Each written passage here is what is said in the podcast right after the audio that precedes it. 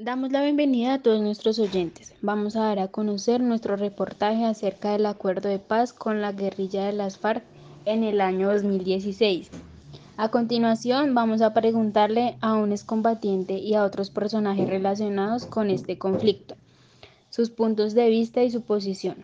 Nos acompaña Paula, ella es una excombatiente de las FARC que en estos momentos vive en uno de los campos que fueron asignados para los desmovilizados. Señorita Paula, para usted, ¿por qué se creó las FARC?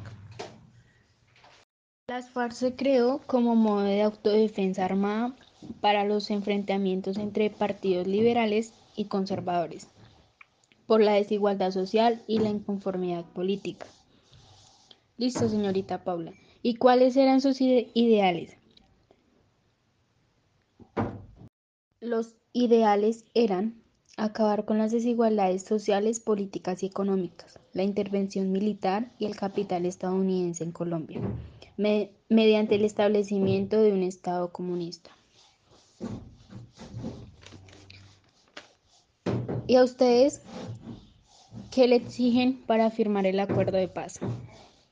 Nosotros lo que exigimos es participación política en el Congreso y en el Senado y en, los demás partidos políticos y también proyectos productivos y de educación para los excombatientes. Listo, señorita Paula. Y ahora cuénteme, ¿cómo piensan reparar las víctimas?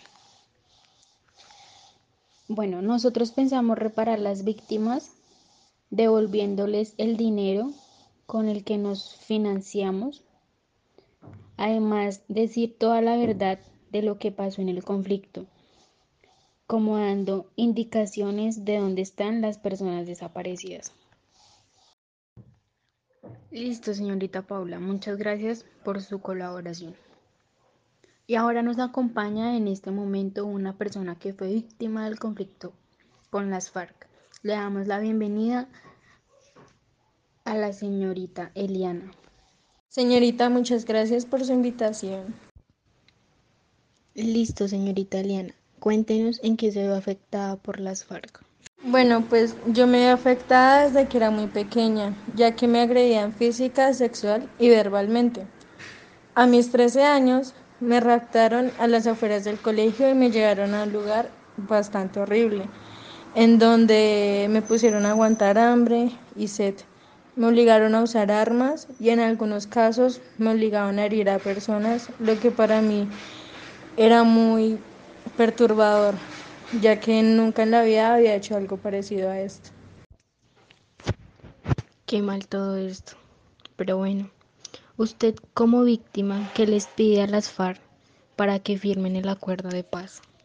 Bueno, pues yo como víctima le pido a las FARC que por favor dejen de abusar tanto de las mujeres y de los niños, que dejen de maltratarnos y que nos traten con más respeto, que por favor caigan en cuenta del daño tan inmenso que le están haciendo a los demás.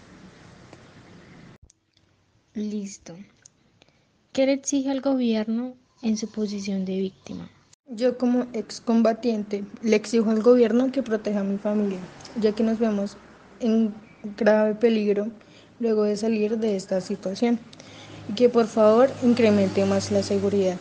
Listo, señorita Eliana, muchísimas gracias por su colaboración. Ahora le vamos a preguntar a un funcionario del gobierno que está entre los negociadores del acuerdo. funcionario, ¿qué posición tiene el gobierno ante los acuerdos de paz?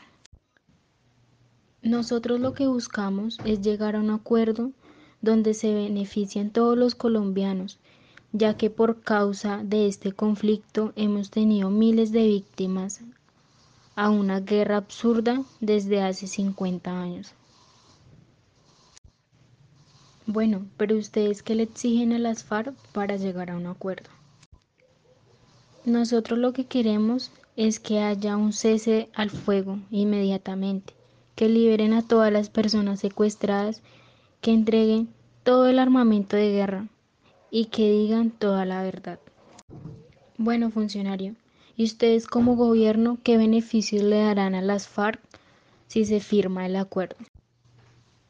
Ellos tendrán tres puestos fijos. En el Senado podrán crear su propio partido político y tendrán un candidato a la presidencia, además que su situación jurídica será tratada por una comisión especial para la paz.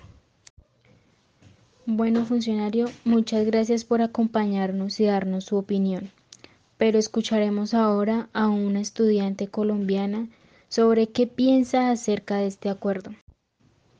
Démosle la bienvenida a nuestra estudiante Angie Juliana. Hola, muchísimas gracias por la invitación a este programa. Listo, señorita Juliana. ¿Usted qué opina acerca de los acuerdos de paz? Bueno, pues yo creo que este acuerdo es bastante bueno, ya que muchas personas fueron obligadas a estar allá y merecen más oportunidades de vida, porque muchas veces al salir de la guerrilla, eh, las demás personas lo ven como, como si siempre fueran algo, algo malo y que les hicieran daño, pero no todos, no todos son así, ya que muchos de ellos se ven obligados a pasar por esta situación. ¿A usted en qué le afecta la guerrilla de las FARC? Bueno, pues a mí personalmente como estudiante me afectaría bastante, ya que no podría estar completamente segura al salir a las calles de mi país no podría estar segura a la hora de salir del colegio o de mi casa. ¿En qué lo beneficia o perjudica los acuerdos de paz? Bueno, pues realmente estos procesos de paz no me perjudican en nada, pero tampoco me benefician, puesto a que estos acuerdos son solo para los excombatientes de la guerrilla, a los cuales se les ofrece dinero, educación y vivienda gratis. Listo, señorita Juliana. Muchísimas gracias por, por respondernos estas preguntas. A todos nuestros oyentes y a todos los que nos están escuchando también mil gracias.